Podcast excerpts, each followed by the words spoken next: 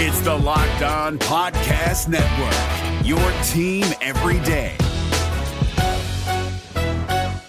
Kyle Crabbs here, host of Locked On NFL Scouting. Join Joe Marino and me every day as we provide position by position analysis of the upcoming NFL draft.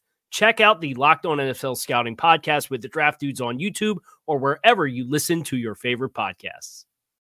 Good morning, Dolphins fans. Today is Friday, February 18th, 2022, and it is Power to the Pod here on a Friday morning. We were originally going to do Power to the Pod recording last night on Thursday night.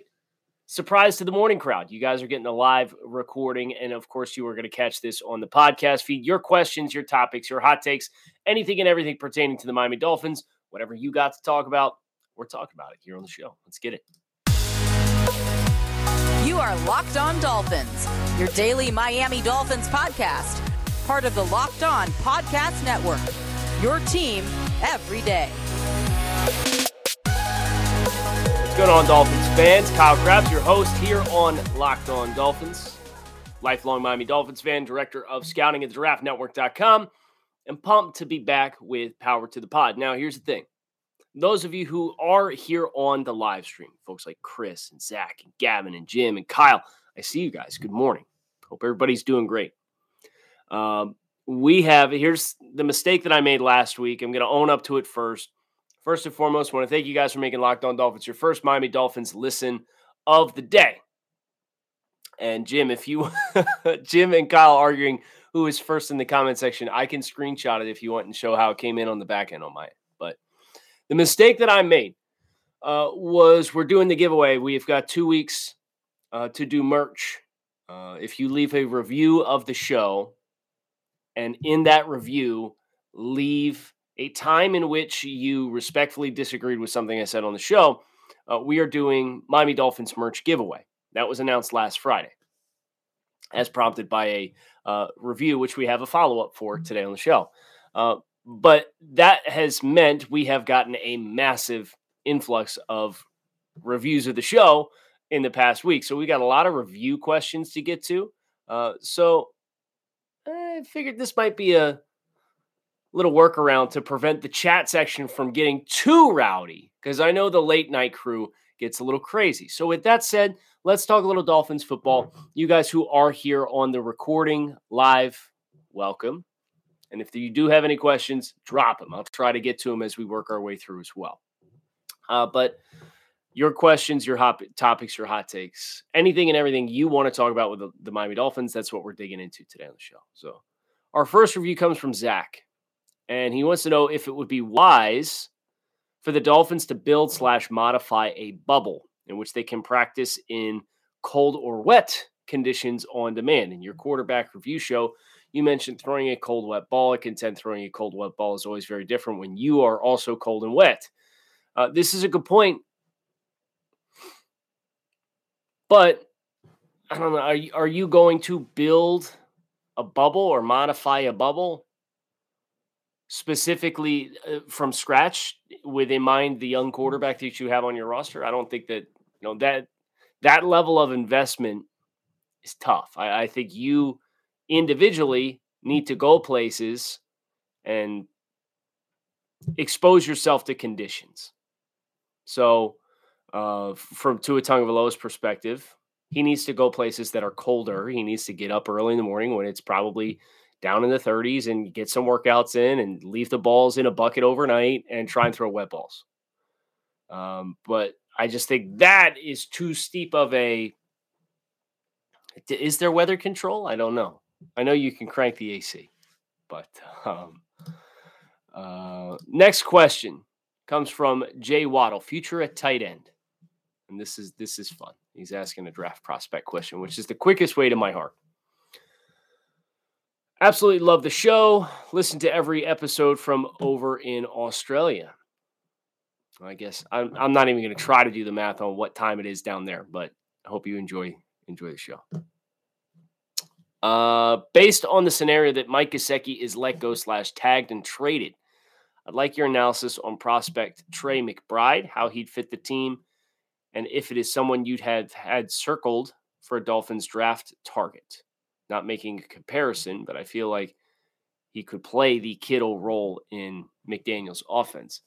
So Trey um, is an all around, that's the right kind of player. Looking at Trey McBride from Colorado State, tight end. He went down to the Senior Bowl and uh, pretty good in the passing game. Uh, he's not the biggest or the longest or the strongest. And he, while he's effective as a blocker, thank you, Anders. Uh, it's 11 p.m. in Australia now. Not a math guy. So there you go. I would have butchered that by a mile. Um, I don't think Trey McBride at the next level is going to be an asset in the run game to a degree that would excite me. Now, if he's an asset in the passing game and he's serviceable or baseline or above average as a blocker, um, I can get excited about that. I think the challenge with tight ends is so many tight ends as they transition into the league, they face a two to three year transition. And I think for Miami, if you want to hit the ground running, I think it would behoove you to make sure that you bring in somebody who's experienced at the NFL level with playing with his hand in the dirt. Um, Dalton Schultz is a name who's come up quite a few times. I see it in the, the chat here on this show. I know I got it in a review question as well. And that's a, a player that's high on my personal wish list for the Dolphins. Dalton Schultz, uh, tight end from the Dallas Cowboys. So, uh, Power of the pod question uh, in regards to Jaylen Waddle and Ja'Marr Chase. I'm wondering why there is a discrepancy between your assessment of Jaylen Waddle's ceiling during the Waddle Chase kerfuffle and your assessment of Tua's ceiling doing during the Tua Herbert Burrow dust. Oh, this is an interesting question.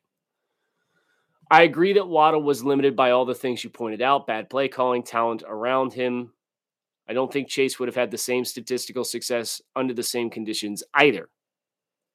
But we have to recognize that Chase has different physical and desirable traits that Waddle does not. We can call it Waddle's limitations. It can be argued that Tua has more hurdles in his two years than Waddle, unlike any young quarterback has ever had to deal with in such a short span of time. Uh, I'm Tua has had about as unideal of a situation in the last two years of any quarterback in recent memory. I always struggle with putting him into that threshold of the most unideal working circumstances and situations of any quarterback ever. Uh, so uh, the root of this question is coming down. What I would like to know is why, under better conditions, you believe Waddle can be statistically just as good as Chase, but Tua, under better conditions, has the ceiling of a 11th to 20th quarterback and will never come close to Burrow or Herbert. I'm looking for something specifically to have that aha, now I get it moment, respectfully disagreeing with your assessment on Tua ceiling. Okay, so this is a ploy for some merch. I get it. Um, I think for the receiver position versus the quarterback position, there's different ways that you can play both of those spots. But I look at the receiver position and there are a lot more different archetypes and models for success versus the elite of the elite of the quarterback position all seem to have several things in common. And I just don't know where Tua's physical ceiling measures versus the physical ceiling of top five or six quarterbacks in the NFL. Um, Tua's biggest areas for growth, because I think his physical profile at this point kind of is what it is, is mastering the pre snap and post snap processing of information and how quickly you can do that and how efficiently you can do that and how quickly you can get your eyes to start in the right spot on the field for your progressions. And if he masters that, then the accuracy that he has is going to much more consistently show up. Some of the mechanical breakdowns that he's shown uh, are not going to be so persistent in his film because he's scrambling to catch up to where the eyes are supposed to be. Um, and I think that puts you at your ceiling as like you mentioned, right around that 12, top 12 quarterback in the NFL. Um, but he still has a lot of growth to get there. So you look at wide receivers, there's much more diverse kinds of skill sets that end up being elite types of players, where I just don't think there's that same diversity in what it takes from a physical profile to be a top tier quarterback in the NFL. And I would say Joe Burrow doesn't have the strongest arm either. Uh, but Joe is ahead of Tua right now, in my opinion, based on pre snap processing and information. And that allows him to be in the right spot more consistently before the snap. Matt, right on cue.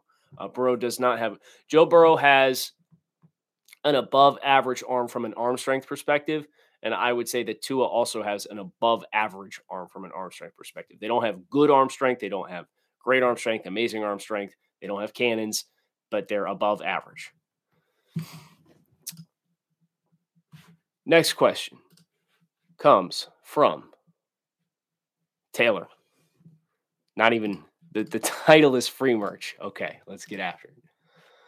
Uh, he says, next season, would you rather have Josh Boyer at defensive coordinator and Dalton Schultz, or the defensive coordinator of your choice and Mike Gesicki? I would probably take. This is hard because I would prefer not to have Josh Boyer, but I would also prefer to have Dalton Schultz, if we're being honest. um, you know what? At the end of the day, it's Jimmy's and Joe's, not X's and O's, as the saying goes. So give me the player that I think is a better fit. So give me Dalton Schultz. I'll take Dalton Schultz out of this scenario.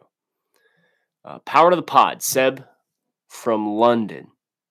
Love the show. Been listening for the last two years. Been watched football for as long as I can remember, but you've always helped me understand in many ways. So thank you. That's as good of a compliment as you could possibly give me. Is that I'm helping you experience the game of football in a different way. Question What is the best way I can learn about offensive and defensive formations? It's the one thing I struggle with trying to get a deeper understanding of the game. Thanks. Keep it up. Okay. Um, so there's some couple, there's a couple places that you can find old school, and by when I say old school, I mean like 90s and early 2000s NFL playbooks and you know you can google download nfl playbook and there's some options for pdfs that are going to come up.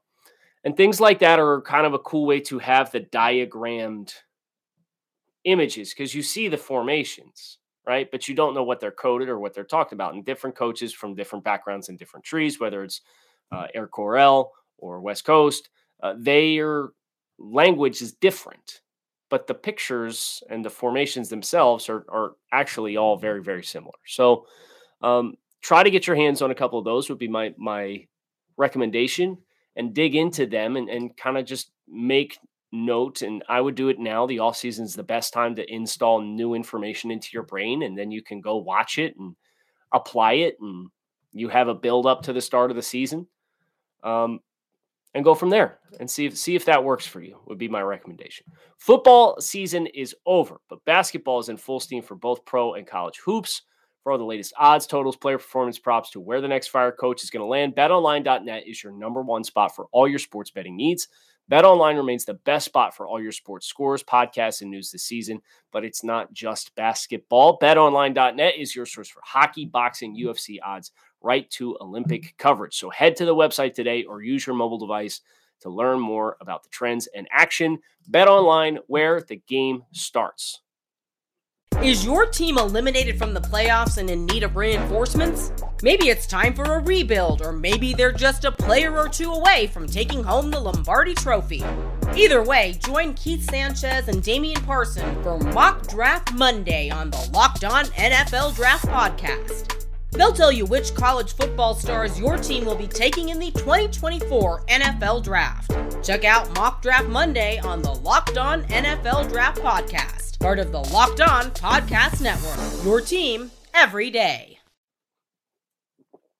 Shame on me for thinking quick snapping you guys on an early review or early recording was not going to prevent the chat comments from filling up. It's great to see a lot of you guys, Matt, Carlos, Anders, and Paul, and Pat, and David, and Jim, and KC Finn, and Chris, and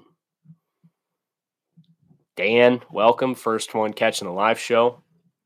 Uh, Gavin, do you think Austin Jackson can actually do something in the McDaniel offense? If you missed yesterday's show, Gavin, I talked offensive line and, and did project him a little bit. Um, Carlos, any immediate reaction on Flores' interview with I Am Player? I have not seen it. Um, so I'll, I'll, probably this weekend I'll have a little bit of free time. I'll try to carve something out and, and take a look. I'm obviously interested in Coach Flo, and I do absolutely wish him the best. I know there's some Dolphins fans that will probably carry some hard feelings with you know what he's alleged from a competitive uh, integrity perspective against the Dolphins. Um, but Coach Flores, oh, he was good to me and my inter- select interactions with him, and, and hope for the best for him, and hope he lands on his feet. Uh, Seabass, 57. Great work on the Dolphins content. Love your out of the box thinking, just like our new coach, Mike McDaniel. My question is what if we swapped from a 3 4 to a 4 3? Which players will excel and which positions will we need to bring new talent in via free agency or the draft? So, in a hypothetical in which you're changing your base front, uh, I, I do think you have the pieces to execute your four down, and, the Dolphins ran a reasonable amount of four down with some of their sub packages last year. But you you would go Jaelan Phillips, Christian Wilkins is on the three, and I think he'd be good in a three. I think his production this year is pretty in, indicative that he's capable of being a more aggressive player. You'd have Raekwon Davis on the nose. Zach Sieler could be the backup rotational three, or if you wanted to go with a more run heavy front, you could put Zach Sieler as the, the front side defensive end and shift them over a gap so they're playing an under front and then bring the Sam linebacker and walk him down on the line of scrimmage. And now you're basically back to five man on the line of scrimmage, but it's four down on the linebacker instead of three and two stand up rush linebackers out of a two point stance. Um, I still think you're going to need more from the linebacker group. You, are definitely going to need a, a, coverage linebacker if you're going to play in a 4 3, uh, somebody who's capable in playing in space. And you're going to need a much more dynamic, all around skill player or player to play uh, the Mike linebacker spot. So I think it really, they're reasonably versatile on the front, but you're going to need a lot more in the linebacker group. So here's the the update that I teased at the top of the show. We heard from Drew uh, again, and Drew was the one who left us the review that prompted the merch giveaway last Friday and he edit there's an edit to his review and he said i respect the response to my comment so i updated this review. It's now four stars. I'll take it. Drew i'll take it. The show is always interesting so no reason for a poor review even though i do disagree with some of the things you've said and it rubbed me the wrong way. I think you're going to see tua's quote glass ceiling shattered and i think mcdaniel was the only choice from the beginning but only time will tell. I don't know what else I would listen to on the way to work each morning, so thank you. Thank you. You know, I'm glad that you know me calling that review on the show was something that I wrestled with. It's like, do I give give this attention? Uh, but at the end of the day, you know, I'm not so proud as to think that when my job is to have an opinion on everything, I'm not going to be wrong on some stuff right? And you learn pretty quickly in the space when when this is your job. Uh, you get humbled pretty quick. So I aspire to try to have good process, uh, but I'm not going to have an ego about my opinion and hope that it's right to the degree in which I would root against a quarterback or root against a coach or anything like that. And uh, Drew, I thank you for meeting me in the middle. Uh, and I'm glad that you know, Locked On Dolphins can continue to be something that is a part of your daily routine and I'm glad that we have this space to talk about the Dolphins, the team that everybody here loves. Uh, Lucas with a review. I originally wrote a glowing review when Travis was host. The content hasn't stopped being great with new host Kyle Crabbs. Power to the pod question. Thank you for the review. And Travis is excellent. And I hope you guys are all still listening to Drive Time. Uh, you've talked at length about wide receivers that can separate and how that supports Tua best, but this scheme demands wide receivers that block well. Who in the draft or free agency hits that mold? Disagreement leading up to the 2020 draft. You Celeste suggested Herbert would be a worthy selection at five. Five, I vehemently disagreed for various reasons. My bad. Um, wide receivers who can block. I think Mack Hollins is where you have to start this conversation. There's two, three years of sweat equity in South Florida. Uh, he was a team captain last year. The financials are not going to be a problem. Get it done. Chris Grier, get it done. Get Mack under contract. Please and thank you.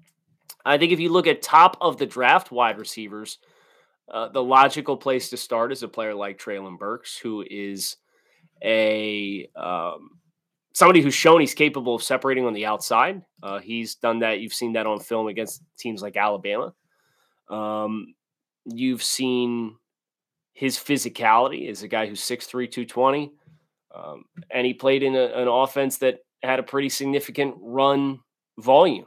So Treylon Burks, if you're talking first round guys, if he's there, which I don't know that he will be, uh, would be one that that grabs my attention.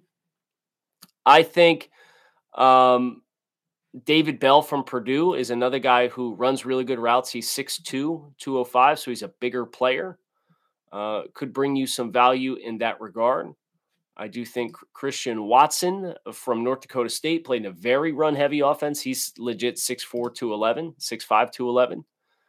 Um, those are probably some of the day one and day two options that I would look at. And if I was going to go with a, a slot guy, too, or a guy who can play in the slot but isn't a bigger guy, I do think Garrett Wilson from Ohio State um, is worthy of some acknowledgement here too, uh, for the fact that Garrett Wilson, um, Ohio State ran the like I talked to him last weekend in Los Angeles when I was out there for Super Bowl coverage, and that was another interview that we're going to have dropping over the DraftNetwork.com here in the next couple of days.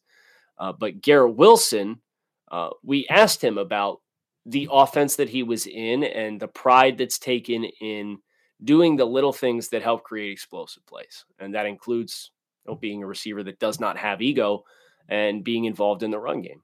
Uh, yes, Matt, I do think Chris Olave uh, gives a great effort in that regard, but at the end of the day, he's six foot, 190. He's not a bigger guy.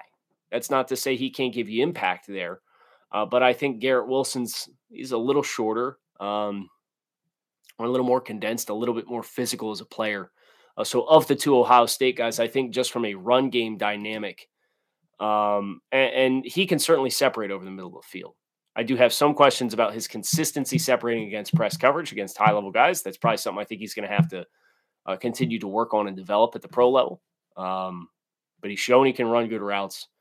Uh, so Garrett Wilson and uh, for the spirit of this question, Garrett Wilson and Treylon Burks are the two first round guys. And then I would point to David Bell, Christian Watson, uh, even a guy like Sky Moore uh, as another slot guy from Western Michigan. Uh, plenty of options. It's just what do you want to prioritize the most? Toadfish, five star review of the show. Okay. Toadfish, great show. Wanted to say I've listened every weekday morning for the past year. Makes the drive go by rather quickly. Uh,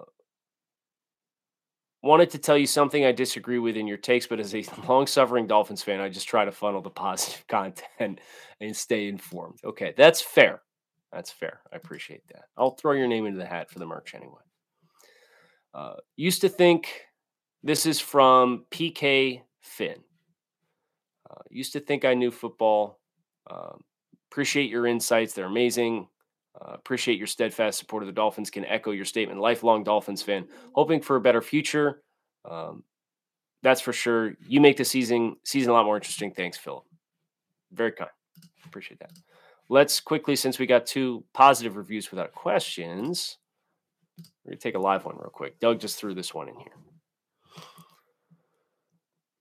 Kyle, people typically speak how they think, and how they think is informed by what they read outside of the domain of football. What do you read? Your ability to describe your thinking is elite. What do I read? Outside of football. Um, I wish I could tell you I read a lot of books or um, I do have a my higher level education. I did a couple communications um, classes. I did a couple English classes. So uh, I think I, I, tap into that quite frequently. And, and I would say a lot of my presentation of information has come from almost 10 years of like I started out just doing this entrepreneurially on my own. So I got reps and reps and reps and reps and reps and reps and reps. Um, probably an anticlimactic answer because I don't have anything good to read because I can't tell you the last time I read a book that wasn't something that you know I was reading scouting reports or something that we did. Um, but yeah, I, I think it's my application of it is probably more on me creating and producing content as compared to consuming content. Uh, FinFan27, just listen to the recent pod for the people. Thank you for explaining your volume is being due to you on the road. Uh, it sounded much better. Yeah, that's uh, our next travel trip is not this next week, but the week after that, we're going to Indianapolis for the NFL Combine. I'll be there all week. Um, got some new stuff to try for podcast audios. So keep your fingers crossed for me. Uh, Sam, love the show. Kind of excited by the McDaniel hire. I think the Dolphins have an athletic weapon in Jaylen Waddle, who has the speed and versatility of a Deebo. I would disagree with the versatility, respectfully. Um, he's faster than Deebo, but he's 30 pounds lighter than Deebo. I also think that Gesicki can be 80% to 90% of Kittle's passing game role. So, with a few additional upgrades to personnel in this creative scheme overhaul, why aren't you excited about the McDaniels hire? What are your reservations? Best Sam. P.S. We agreed on how the Dolphins should handle Xavier Howard's contract during camp. I felt the Dolphins should do anything for Aaron Rodgers, which you didn't agree with. Also, feel Flores was deservedly fired. Um, still listen to your daily sh- show daily. Jim, hold that thought. I see you in the comments. I like what you're doing there.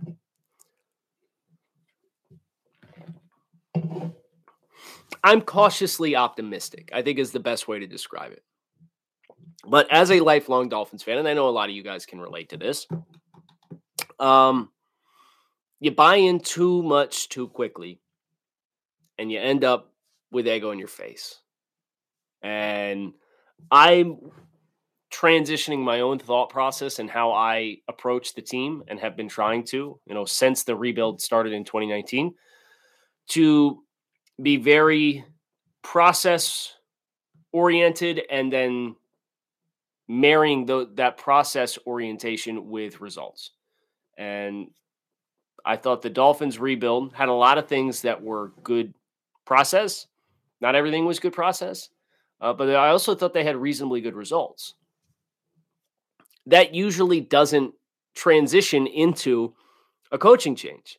So I'm just a little apprehensive that a coaching changed amidst the direction of the team over the last three years and, and the effort that was made. And I'm not going to sit here and tell you that what Brian Flores was putting together from a coaching staff level was sustainable. Because when we talked about it in October, I was like, if you make changes at the end of the year, but you want to bring back Brian Flores, where are you going to find offensive coaches? Like you've emptied the well and it's you're halfway through year three, right? So I'm not going to sit here and pretend that you know, Brian Flores's approach was sustainable for success.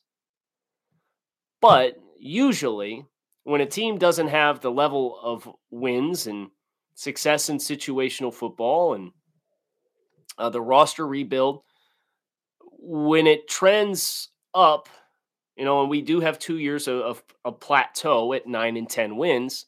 Uh, that left the Dolphins on the outside of the both of the playoffs both times, despite the fact that they were winning seasons.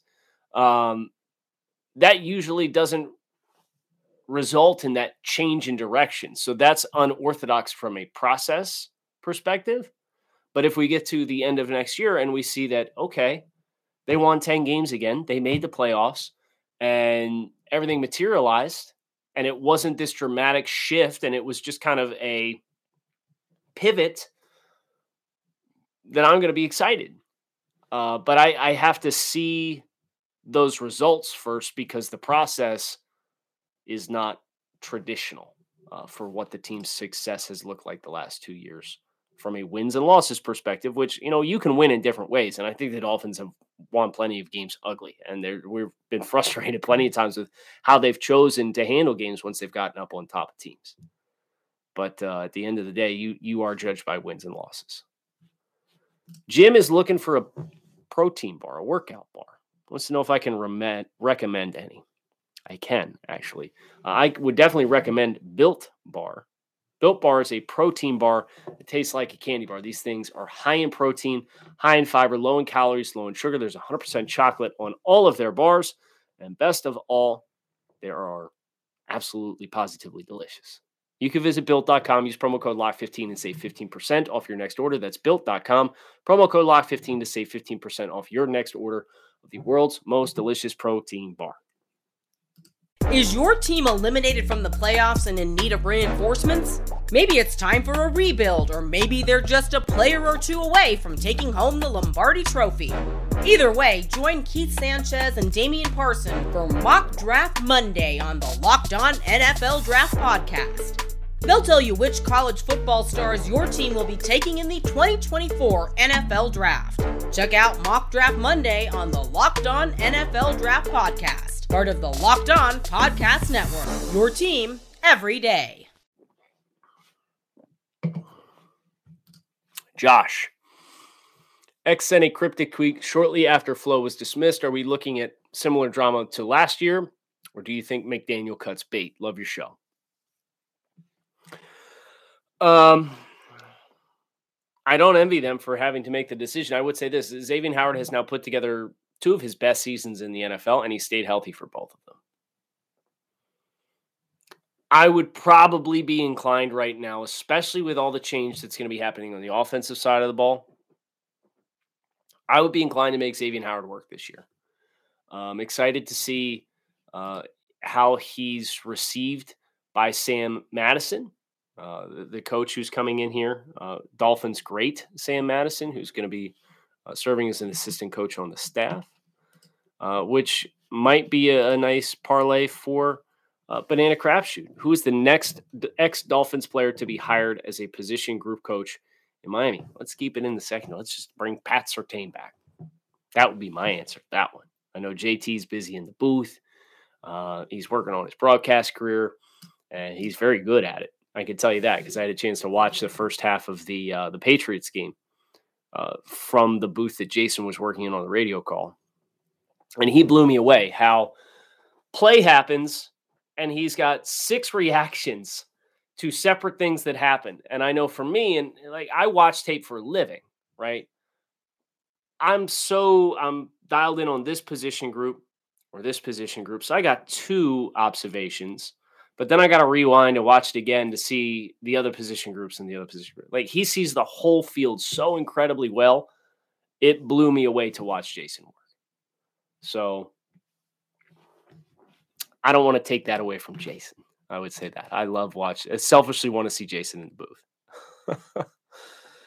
uh, okay, AOS. Listen to your content every morning. Love the context you bring. How would you feel about Christian McCaffrey for San Francisco's first round pick? Okay, so I don't mind the idea, and I actually would, would champion the idea of bringing in a veteran player for uh, this first round pick. But Christian McCaffrey is a tough sell because here's, of course, I'm going to do this on the fly. So you guys are going to have to watch me struggle through the keyboard. Christian McCaffrey, the last two years, has missed a significant amount of time. He's played 10 games the last two seasons. And that is on the heels of 403 touches in 2019. 5'11, 205. His touches per year 197 as a rookie. Great. 326 in 2018. Little ambitious. 2019, 403. They gave him even more. And then the last two years combined, he has 212. Last two years combined, 212. Um, that's scary. That's very scary for Christian McCaffrey as a player that his availability has taken such a steep turn. You see this with backs often. And I would be very apprehensive about McCaffrey being on that cusp and that downturn as he's getting ready to turn 26. Now, from a financials perspective, I think it is at least worth acknowledging Christian McCaffrey. If you were to trade for Christian McCaffrey right now, uh, you would owe him $8.6 million this year uh, between a base salary of 8.4 and a $200,000 workout bonus. And then you would owe him $12 million in each of the next three seasons after that. That salary, um, the only guarantees on that salary, however, you could pivot away from it if you wanted to. Uh, 8.1 of his salary this year, which if you were trading for him, he'd be on the roster. So it's not a big deal that that's guaranteed money, um, is guaranteed now.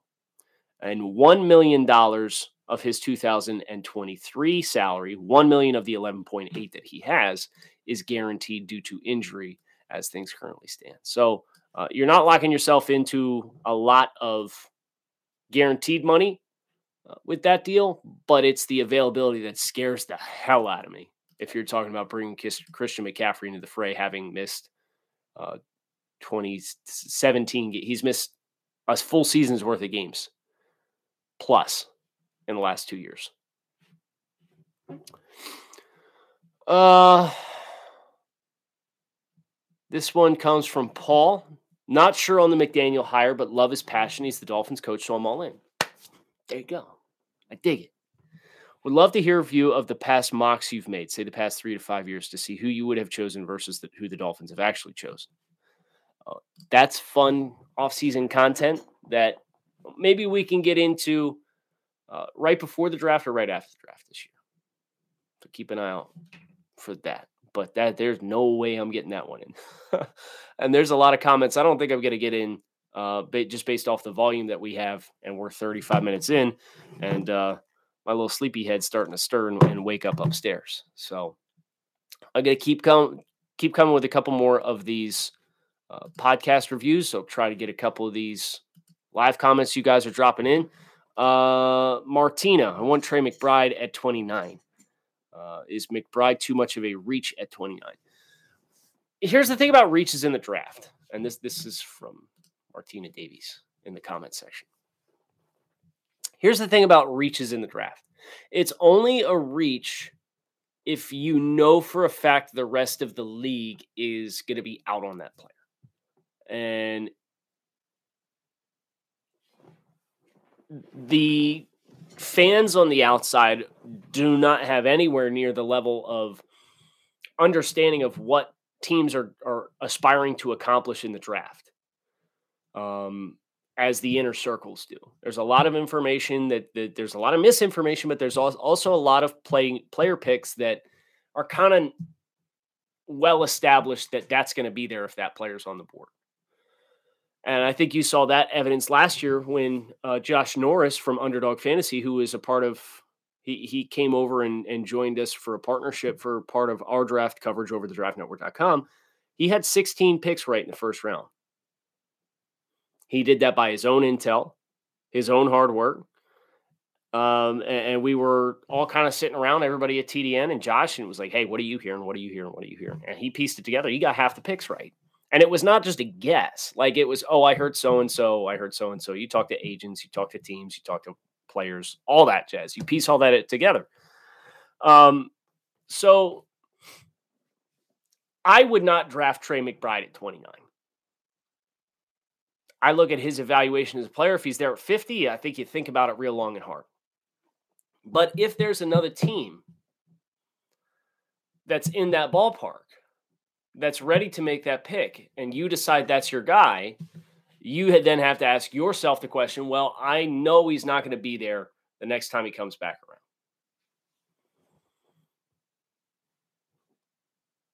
That's that's for you and your inner circle to decide, right? Um, but to answer your question, Martina, no, I I would not be happy with Trey McBride at 29, personally, uh, especially with the um, potential in free agency to add tight ends? Tone, here's a good question. Is the draft process less exciting for you personally, considering we pick so low? No, it's just a different kind of strategy. And um, it's fun. It, first of all, thank God we're not picking in the top 10 this year. Um, regardless of whether or not this was Miami's pick or San Francisco's pick. That's kind of aside the point. Um, you get excited about adding elite football players, right? But at the same time, like you want this team to continue to pick higher and higher and higher. Uh, now, if we get to 2023 and the 49ers stink out loud and they end up being maybe they're maybe they're playing chess, not checkers here, right? And they, they know they got San Francisco's first round pick next year too, so they're hiring all their coaches away. I don't know. But if San Francisco stinks out loud, I'm I'm gonna be super pumped about a top 10 pick. But this year it's it's more hypotheticals and more scenarios and more blanks to try to fill in. And uh, that to me is exciting because that's the spirit of the draft process. FinFan927, what do you think of a running back room that consists of Duke Johnson, Raheem Mostert, Cordarrelle Patterson, and mixing some touches for Lynn Bowden? I think Ahmed may stick because of the connection, but I don't think him or Gaskins is worth investing any more time into. Gaskins' vision is bad. And if we're going to be running zone, that's a key attribute. Uh, also, really feeling this Mick Cochin vibe. I really want this to be the last coach Ross ever hires. I think everybody wants this to be the last coach that Ross ever hires, right? I think we all want him to be successful. Um, Duke, Mostert, Patterson, and Bowden. The only thing I would ask is who's running with power? Because Patterson's a bigger body guy. Bowden's not a big guy in the scale of running backs. Mostert's not a big guy in the scale of running backs. And Duke Johnson's not a big guy. I, I need a 220 pound guy to put into this group. And if you give me that, then I think we can really work with this is the uh, the baseline for success. You get excited about this. Uh, OC search from Ben. This came in on the 11th. Uh, we've obviously made a head coaching hire. So, Ben, I want to shout you out, but I'm not going to read your question because they hired Frank Smith. Uh, let's see. Mr. Doctor, excuse me, Dr. Big Huck with a review of the show as well. Love the show. That's what I listen to. Came initially due to draft dudes and stayed for great Dolphins content. My question is how critical do you think hiring Wes Welker is at wide receiver coach for Jaylen Waddle's development? One time we disagreed and I didn't write anything in. So when the Dolphins drafted Jaelan Phillips over Kwity Paye, was concerned about Phillips' past medical history, and it was betting on the tra- betting on the traits over the number one guy on Bruce Feldman's freak list in pay. Um, yeah, I think Wes if you guys haven't listened to the fish tank where Wes Welker comes on, uh, go listen to that. It was really cool to hear Wes talk about the intellectual side of playing wide receiver and working in the slot. And he said, look, the guys who play on the outside, that's freak show versus freak show. That's freak athletes, mano y mano. At some point, you know, working out there, you just got to be the better guy. You got to be the better man to win out there. But if you were to play inside. You can kind of understand and anticipate coverages a little easier because there's only so many different ways that they can attack you. And are they playing you with a safety who's off? Are they playing you with a backer who's pushed? Are they playing you pressed with somebody in your face? And then the first three steps, based on what the pre snap look is, is going to tell you what kind of coverage you're working with and where you need to go with the ball. The more of that experience, which is how Wes made his hay in the NFL, Jaylen Waddle can be exposed to, I think it's huge for him as a player. King Short, what do you think of drafting the San Diego State punter in round two? He's a weapon. I am all for special teams and upgrading the punter position. I'm not drafting a punter in the second round. I apologize. Uh, Blood Axe with a review. This is another follow up from uh, a review earlier in the year constructive feedback. I originally left a negative review mid season, complaining of false advertising due to iTunes reviews being ignored. To be honest, I was put off, I think is what you tried to say, that I could not join the YouTube live feed. Uh, I did listen to the podcast version when you read that review and appreciate your response. More important, importantly, I am thankful to see that your presentation has changed. Good. I'm glad we're, we're again, we're burying burying hatchets here today on the February 18th episode of Locked On Dolphins. But Blood Axe's question, which is more important than personal feuds with the with the podcast. With the offensive coaching overhaul and most likely a zone blocking scheme on the way, how does the current offensive line stack up, or will this hurt or benefit the current roster? Who will be most likely to go due to poor scheme fit? So, obviously, this has parallels to what we talked about yesterday in the show when we assessed the offensive line.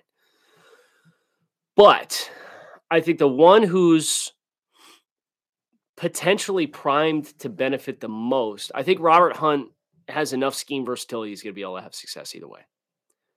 Uh, I think Michael Deiter has enough positional flexibility that he's going to have a reasonable chance to start. Uh, if they don't draft a center, he should be expected to be the starter, and I think it would be- this scheme would benefit him because one of the areas that I thought he really shined at Wisconsin was his lateral mobility for, for a player of his size, especially. It's not as good as Tyler Linderbaum's from Iowa. I'm not going to sit here and lie to you and tell you that that's the case. But for a guy who's 315, I think Deiter laterally moves very well. It's a nice blend of mobility and size to, to have at the center position. Uh, I think the one who could benefit the most to this is Austin Jackson. But as we said yesterday when we did the offensive line assessment, he's got to have much better instincts and anticipation for pre snap look to post snap moving targets. And he needs to dramatically overhaul and upgrade his uh, hand technique and ability to strike at first contact. But that athleticism can really shine in this kind of offense if you get those other pieces of the puzzle right. Holder Zito. My four year old just ran into the room and demanded I ask if Ridley is a realistic trade option, not in terms of compensation, but as a fit for the McDaniel offense. I think you can get away with a lot at the wide receivers group if you have the right tight end group to complement it. No, San Francisco, yes, they had a lot of big bodied, physical guys at wide receiver because they wanted guys who were going to block in the run game and help spray big, big runs. And that's going to be mm-hmm. a, a requirement for a lot of what Miami does. But if you have the ability to have some speed separation guys who aren't big guys, and you know that's Calvin Ridley. You know he's not a big guy, but if you have those types, then you also need to have complementary options in the passing game, and then it's up to the coaching staff to how do you inter intertwine them and intermix them. It, so if they want to prioritize two receivers who can play in the slot but also win on the outside in Jaylen Waddle and Calvin Ridley, that's fine, but don't expect a lot more to be added to that group in that capacity. Then you're going to have to go get a, a uh, Christian Watson in the second round if he's there, if you want to triple down at wide receiver. Or you're going to have to go re sign Mack Hollins and go re sign another big body guy. Um, so I, I wouldn't rule anything out. It's just going to be tough to um, keep context with all that. Let's get one more in. Let's get two more in. Two more. Uh, Jesse, do you see anyone on the current offensive line turns the quarter? Ah, I just did this, Jesse. Let's do the next one. And it's a TDN mock. That's perfect. It's from Trey. Uh, Chris Olave, wide receiver, Ohio State at 29. Bernhard Raimann, offensive tackle from Western Michigan, Central Michigan, at 50. Leo Chenal, linebacker, Wisconsin, at 101. Brian Robinson Jr., running back, Alabama, and linebacker slash edge defender Jesse Luketa, Penn State, in the fourth round. Uh, I like all these players. I think Chris Olave has the potential to develop into a Will Fuller type receiver. Uh, he wins vertically down the field. He's not great forcing broken tackles. I think he's got enough twitch, and I think he can really continue to develop as a route runner to become that all around kind of receiver that Will Fuller was uh, his final year in Houston before he got suspended. And then obviously when he got here, he got hurt.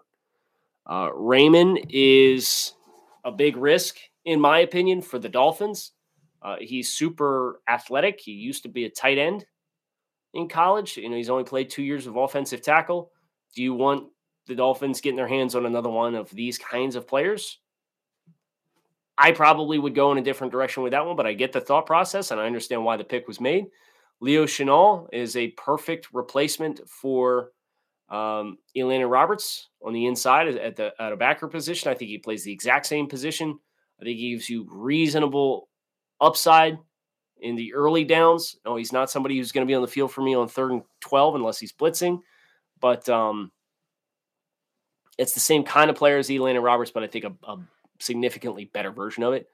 Brian Robinson, that's that 220 pound guy we were just talking about on the other running backs question, right? Um, I can can see the vision there. Um, concern about him if the Dolphins are going to primarily play wide and outside zone, if they're going to be an inside and wide zone team instead. Uh, I think that you could possibly get a marriage of traits there that would make sense. And then Jesse Luketa, yes. Guy played stack linebacker, played on the edge, 260 pounds, very physical, very long, high energy player. I'll take those guys in round four all day long. All day long. But that is going to do it for us 50 minutes on YouTube. Locked on Dolphins. Make sure you like the video. Hit subscribe to the channel. That way you get push notifications on your mobile devices when we do go live because I like to jump around with these and keep you guys guessing. Um, and a whole bunch of iTunes reviews that I have not gotten into yet, including ones from Go Fins Go, Anders, Dick Diesel Daddy, Adam Schultz, Chad Miami Dolphins, Dolphins Ray, Dan Esquire. I see you guys. You guys, A, you're already entered into the, the Dolphins merch giveaway for next Friday, but B, I'm going to get to your reviews at a later time. So stick with me. Please understand, I made the mistake of saying leave a review. We're going to do merch giveaway, and that means everybody left the review. So uh, I see all you guys. You guys are going to get your, your comments read.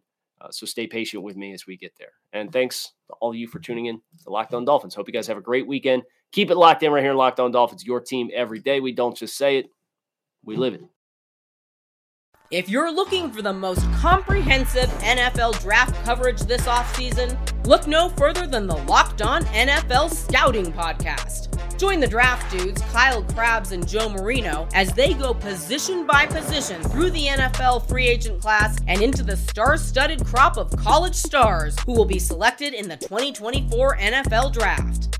If you want to know who your favorite NFL team should be adding to its roster, you need to check out Locked On NFL Scouting, available on YouTube and wherever you get your podcasts. Part of the Locked On Podcast Network. Your team every day. Is your team eliminated from the playoffs and in need of reinforcements? Maybe it's time for a rebuild, or maybe they're just a player or two away from taking home the Lombardi Trophy. Either way, join Keith Sanchez and Damian Parson for Mock Draft Monday on the Locked On NFL Draft Podcast. They'll tell you which college football stars your team will be taking in the 2024 NFL Draft. Check out Mock Draft Monday on the Locked On NFL Draft Podcast part of the Locked On Podcast Network. Your team every day.